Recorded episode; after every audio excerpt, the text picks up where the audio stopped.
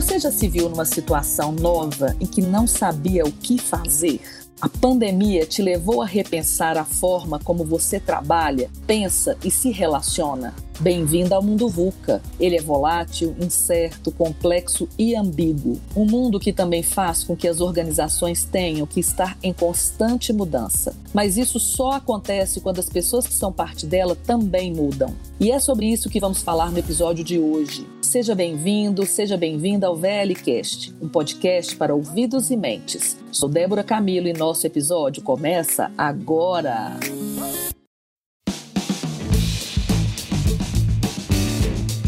Mudar a si mesmo como um pilar da mudança da cultura VLI. Começa o nosso episódio com uma frase de Gandhi: Seja a mudança que você quer ver no mundo. Parece tão simples, não é? Mas viver a mudança não é algo nada simples. Por isso, vamos ouvir experiências de duas pessoas que vão nos ajudar a aprofundar sobre o tema. Recebemos hoje Priscila Rangel, analista de gente. Oi, Priscila. Obrigada, Débora. E recebemos também Marcelo Augusto Ferreira, gerente geral de serviços operacionais. Tudo bom, Marcelo? Olá, Priscila. Olá, Débora. É um prazer estar participando desse momento aqui com vocês. Muito bacana. Sejam bem-vindos. E eu vou começar fazendo uma pergunta que eu sempre faço a mim mesmo: é por que, que é tão difícil mudar? Realmente difícil. Mas eu acho que a mudança, ela tem que partir. Primeiro você querer, né? Você querer mudar. Eu acho que é um desejo que vem lá de dentro, um propósito que de fato te faça querer mudar que te provoque, que de alguma forma te motive a buscar a mudança. E ela tem que fazer sentido para você, né? tem que ter um significado para a sua vida. Isso, de fato, é o grande diferencial, o querer. Mas mais do que só o querer, é a coragem, né? Eu acho que você precisa ter coragem para querer mudar. Não é simples, muitas vezes, as pessoas, ah, eu quero mudar, quero fazer, mas não tem a coragem. E mais do que isso, é você investir tempo, dedicar a essa mudança, o que de fato você quer mudar, que às vezes demanda tempo, é uma construção, muitas vezes de longo prazo, e tem que ter um, um lado racional, mas não somente a mudança fundamentalmente tem que vir do coração. Né? Coragem vem de coração, né? É, exato. Base dela, é isso mesmo. Priscila, como é que você vê? Eu vejo, Débora e Marcelo, que todo lugar onde a gente ocupa, toda posição onde nós estamos, a gente tem um ganho de estar ali. E mudar significa de eu sair desse lugar onde já está confortável, desse lugar que eu já tenho alguns ganhos, para me arriscar para um outro lugar do qual eu terei outros ganhos, mas que faz com que eu saia do meu conforto. E o conforto, né, sair, fazer essa transição é algo que normalmente é doído. Muitas das vezes a gente evita de fazer essa mudança para não passar pelo processo necessário para chegar onde a gente almeja.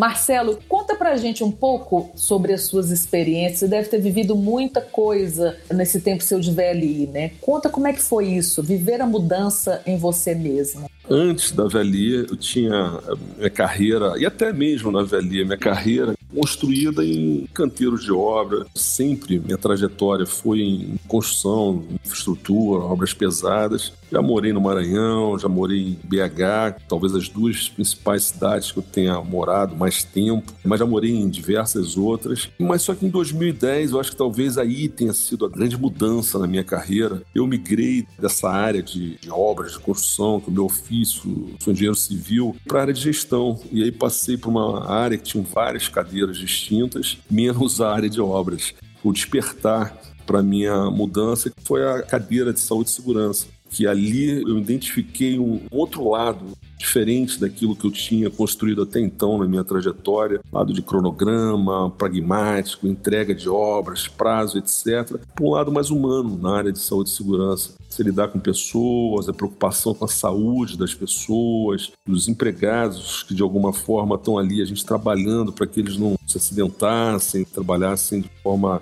íntegra, sem nenhum tipo de, de acidente. Então, isso foi um, um estalo que me deu naquele momento, migrar de fato um olhar até então na minha trajetória, para um novo olhar mais humanizado. E aí, naturalmente, eu fui estudar, entender um pouco mais aquilo que eu não entendia. Mas eu vejo que ali teve um, um lado, você pode entender indo para a faculdade, fazer lá uma pós, como eu fiz, em segurança do trabalho. Mas ali você aprende a técnica. Mas o, o lado humano, o lado pessoas, o lado gente, é no dia a dia, aquele olhar diferenciado, que essa cadeira ela me proporcionou e de fato foi uma guinada. Tem o antes e o depois. Eu acho que até 2010 eu era uma pessoa, um olhar profissional muito voltado para um, um, segmento e a partir dali eu comecei a ter um olhar muito mais humanizado, muito mais gente. E lógico que nessa caminhada, né, Marcelo, teve muita angústia, não teve? Porque assim, quando você sai de obra, de coisa, apesar de ter gente, mas você tem ali algo mais concreto, e de repente você passar para esse olhar para a gente,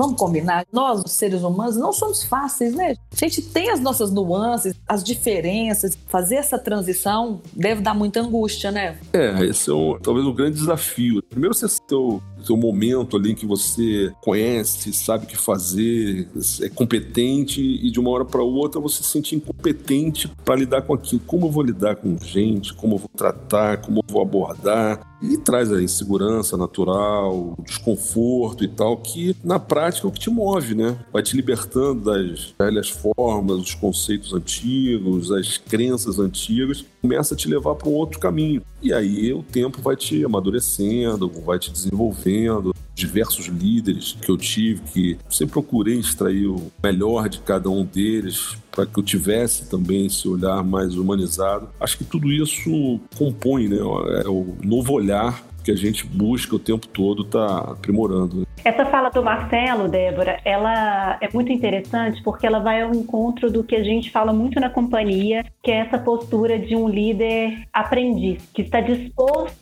né, a aprender o tempo inteiro. E esse aprendizado, ele pressupõe a humildade de que eu não sei tudo. E eu não sabendo tudo, eu me abro para esse novo e vou experimentando e aprendendo coisas novas, né? E esse processo de vulnerabilidade, a gente aprende tanto com sucesso, mas sobretudo com fracasso, aquilo que não deu certo, né? E os processos humanos de angústia, de revolta, de raiva, que fazem parte dessa curva da mudança, nada mais do que um processo que a gente tem ao adotar uma postura de aprendizado. E a gente só tem a ganhar com isso. E hoje, falando na atualidade, o que a gente mais tem visto é isso, é mudança. E tudo que se avizinha, seja para a companhia ou fora da companhia, é mudança e incerteza, inseguranças e dúvidas. E se a gente não tem esse olhar, não tem essa postura de abrir-se ao novo com um olhar diferente, aí eu acho, né, Marcelo, que você traz uma questão muito interessante, que é essa de revisão de modelo mental, da forma de olhar, das crenças. E a gente revisitar isso é muito importante, não é? Ah, sem dúvida. Eu acho que a gente deixar acomodar, você ficar preso àquelas crenças antigas, aqueles conceitos. Isso é o grande vilão, né? Eu acho que eu, eu, eu enxergo isso como grande trava que a gente tem na vida para de fato avançar, para crescer, para ser uma pessoa melhor. E é uma armadilha, né? Quando a gente se deixa enganar por esses velhos conceitos, né? É uma armadilha. É, assim, talvez o maior vilão que a gente tenha é, é não estar tá aberto para o diferente. E isso pela convivência com as pessoas, o lidar com gerações diferentes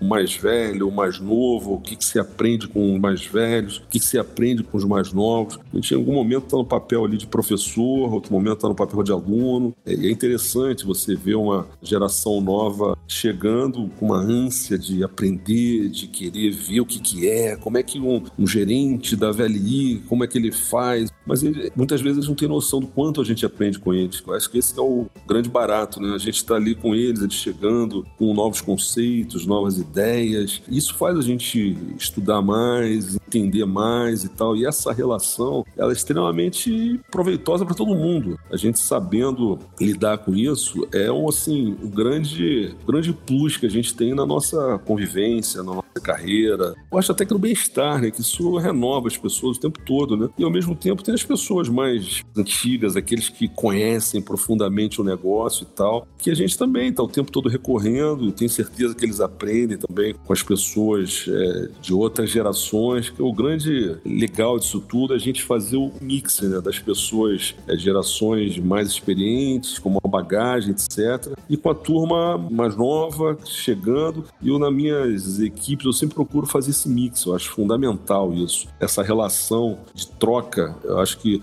ela bem aproveitada, bem trabalhada, ela sim é um ganho absurdo para as áreas, para as pessoas. Eu acho que todos saem ganhando com isso. Em termos de performance, em termos de resultado, sim, sim. você tem valor agregado naquilo que se faz. Exato. Agora a gente está falando aí de mudança da gente, né? Mudança de si mesmo. Como é que isso conversa com a mudança de cultura VLI? Essa postura que o Marcelo disse, né, de você se abrir para o novo, de você ter o que a gente chamou dessa liderança aprendiz, que permite com que a gente olhe para dentro, olhe para fora, isso provoca um crescimento não só nos líderes que a gente tem na companhia, mas também em contextos de negócio. Porque eu estou olhando para mim, estou olhando para o outro, estou me autodesenvolvendo, mas eu também preciso olhar para o meu contexto de negócios e para o contexto de fora para poder fazer as mudanças necessárias que a companhia precisa. É essa postura que nos permite permite fazer essa conexão entre dentro e fora em vários sentidos que isso é possível. Mudar a si mesmo como uma forma para mudar a cultura, né? É um step importante. Como é que você vê, Marcelo? Eu vejo parte do autoconhecimento, né? Primeiro é você se conhecer, é entender onde você está e a partir dali você trabalhar a sua intuição, sentimento, percepção, enfim, é olhar para o eu. E a partir daí eu acho que você começa a entender a conjuntura como um todo e os valores passa por vários direcionamentos que você se autoconhecendo. Quando a gente fala de cultura, a gente está falando de pessoas. Quem faz a cultura são as pessoas. Então, quando a gente entende que se eu mudo a mim mesmo, naquilo que eu preciso mudar, dessas skills que são importantes para o negócio, importantes para o clima, importantes para a cultura, e o outro faz a parte dele da mudança que ele tem que fazer na direção que nós precisamos caminhar, nós temos um ganho aí capitalizado que é para a cultura. A gente promove essa cultura. Cultura é uma coisa muito interessante. A raiz da palavra cultura é de cultivo, de como que a gente cultiva isso no dia a dia, esses skills, e essas skills estão dentro daquilo que eu sou. E que acho que a Priscila traz muito bem essa coisa dessa postura de liderança aprendiz e que, de uma certa forma, casa com isso que você está falando, do autoconhecimento, que é o step. A gente já vinha falando isso em outros episódios, que essa autoconsciência de que precisa mudar, necessidade de ter que mudar. Como é que isso conversa com soft skills, né? Quando a gente pensa nesse momento que é vivido pela companhia, pelas lideranças. A gente buscou agora recentemente trabalhar o autoconhecimento. Não só eu, mas a minha equipe também. Começou a ter algumas conversas fora trabalho. A gente tem uma rotina muito grande de olhar ali só indicador, meta, é, resultado, etc. E a gente começou a falar, peraí, vamos, vamos, vamos parar, vamos, vamos nos autoconhecer, vamos olhar para dentro. Aí foi buscar técnica e que identificou ali o, o eu, como é que eu sou, e não só eu, eu, as pessoas que trabalham comigo, eles para comigo, eu para com eles. Isso foi assim extremamente enriquecedor para gente. E a partir daí, a cultura da VLI, valores da companhia, a relação entre pessoas, ela passa a ser muito melhor. E você, você tem até liberdade de falar alguns assuntos que eventualmente eu não sei exatamente como é, como devo, como abordo, etc. Que é a conversa sem milindres, né? Que a gente tanto fala na companhia, mas que se você não tiver isso muito bem aflorado, muito bem trabalhado, você acaba se, se resguardando, se fechando, e é o, é o inverso que a gente está buscando. Eu acho que tem sido conversas muito legais, a gente criou uma rotina dentro da nossa gerência de mensalmente, a gente tem a agenda que fala de metas, indicadores, etc., mas também tem uma agenda para tratar esse autoconhecimento. Então, uma horinha no mês, a gente senta, os gerentes conversam e aborda um, conversa com o outro, faz uma roda de conversa para a gente tratar o, aquela coisa lá de dentro, que muitas vezes nas empresas, né, nas corporações, a gente acaba tendo esse olhar que é olhar para você e para o próximo ali ao teu lado. Um ponto que a gente trabalhou muito e que às vezes não é tão tangível é que os espaços das relações não são só físicos, eles são simbólicos também. Então, como que esse simbólico é autorizado ou não dentro daquele time? Né? O quanto que eu tenho espaço simbólico para dizer a minha opinião ou não dizer? Porque eu brinco, né? Tem reuniões que você participa que você corta o clima com uma faca e ninguém está dizendo nada. É no silêncio. Aquele espaço que não é dito como que eu faço esse espaço não ser dito ter uma autorização para as coisas acontecerem. A mudança também não é só no que eu vejo, mas é no que eu não vejo também. E que foi importante essa mudança nele para ele conseguir propiciar isso para a equipe dele, né? Exato. Priscila, ele está trazendo aí vários soft skills, né? Desse apoio de vocês, né? Do RH. Como é que isso tem sido desenvolvido? A gente tem um olhar muito, muito forte, não só para soft skills, mas para hard skills, pensando nesse líder que navega nesses dois universos, né? Esse líder ambidestro. Então a gente pensa, por exemplo, nas soft skills, nas habilidades, né, que envolve a parte mental, emocional, social, que a gente desenvolve ao longo da nossa história de vida e que dá sequência na nossa jornada profissional e que a gente vai refinando e vai desenvolvendo. Por exemplo, criatividade, empatia, comunicação, resiliência, inteligência emocional. Ao mesmo tempo que as habilidades técnicas que no passado foram tão valorizadas também são importantes para a gente atingir os resultados necessários. Então a gente precisa conjugar esses dois universos, porque quando a gente pensa somente na hard skills, olhando para o mundo que a gente vive, né, o VUCA, ambíguo, volátil, complexo, né? E a gente olhar somente para as habilidades técnicas, esse mundo não se responde mais numa, numa questão de causa e efeito, numa lógica mecanicista. Eu preciso de outras habilidades para tomar decisão para esse mundo que de uma outra lógica de uma outra perspectiva. Sempre a gente tem que ter esses dois olhares de trabalhar essa ambidestria da liderança. Falando especificamente do Marcelo, né, a hard skill desenvolvida, mas agora a gente fez um contraponto com a soft skill. E o resultado é justamente a gente conseguir a excelência, né, ponderando esses dois aspectos de desenvolvimento e levando em consideração toda essa questão desses comportamentos, né, que são os traços da cultura VLI, como ele traz aí da conversa sem milindre, que a gente, para ter conversa sem milindre, você precisa estabelecer um vínculo de parceria e confiança, não é, Marcelo? Exato, a confiança é, é, é a base, né? Mas a confiança, ela, eu acho que ela vai muito até além. É deixar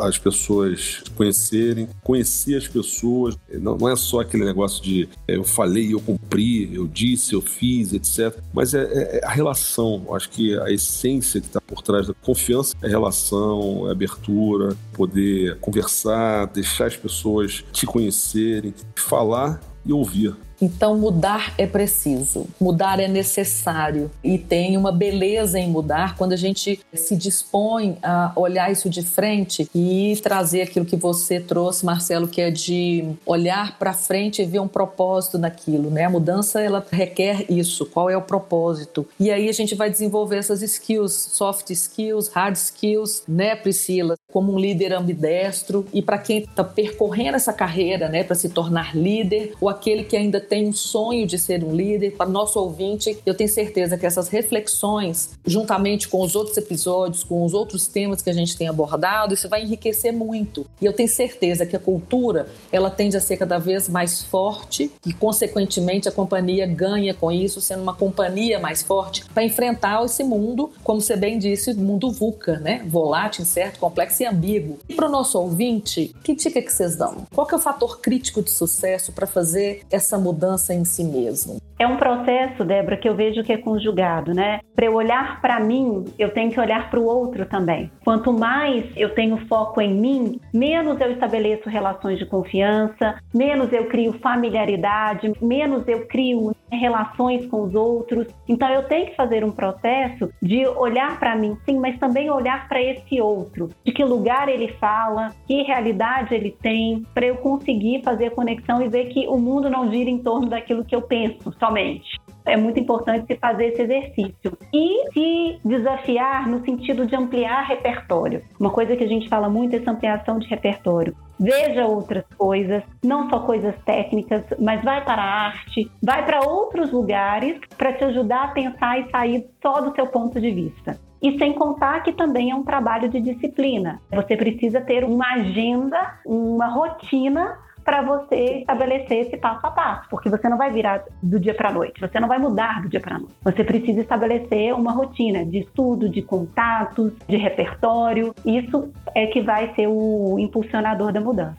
Tem um mantra meu aqui Recentemente, uma aula com o professor Zeca de Mello voltou a reforçar isso. Quando eu ouvi, eu falei, caramba, que é o, o analfabeto do século XXI não será aquele que não consegue ler e escrever, mas aquele que se recusa a aprender, desaprender reaprender. Acho que esse é o caminho a ser buscado por todos nós permanentemente. Isso que eu tento fazer o tempo todo. Aprender, reaprender, desaprender. Acho que é o, é o caminho que a gente tem que buscar. Né? Esse é o ciclo dinâmico da mudança. É isso aí. E Alvin Toffler. Exato. Débora, tem uma série que eu assisti no Netflix que mexeu muito comigo, chamada Últimos Quizares que conta né, a história de um regime absolutista no qual o poder está concentrado no czar e a sociedade passa por uma transformação, tanto social quanto econômica, e essa estrutura czarista começa a ser ruída. E o czar ele fica muito firme na sua posição de poder, não cedendo para essa sociedade que está mudando. E aí a mudança é muito abrupta, porque ele não saiu da posição, ele não enxergou o mundo mudando,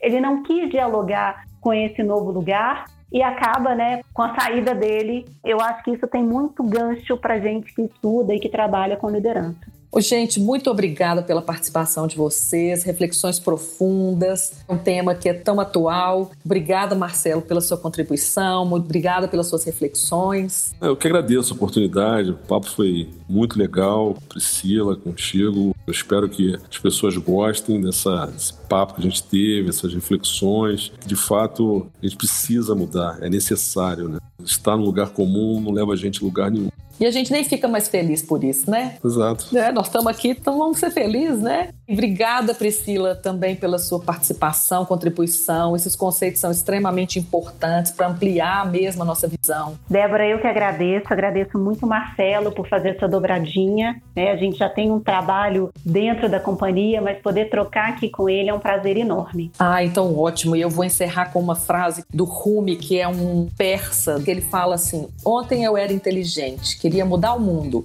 Hoje eu sou sábio, estou mudando a mim mesmo. Esse é o passo para sabedoria. Legal. Obrigada, ouvinte, que esteve aqui com a gente nesse episódio. Esse é um podcast para ouvir, refletir e transformar. Até breve.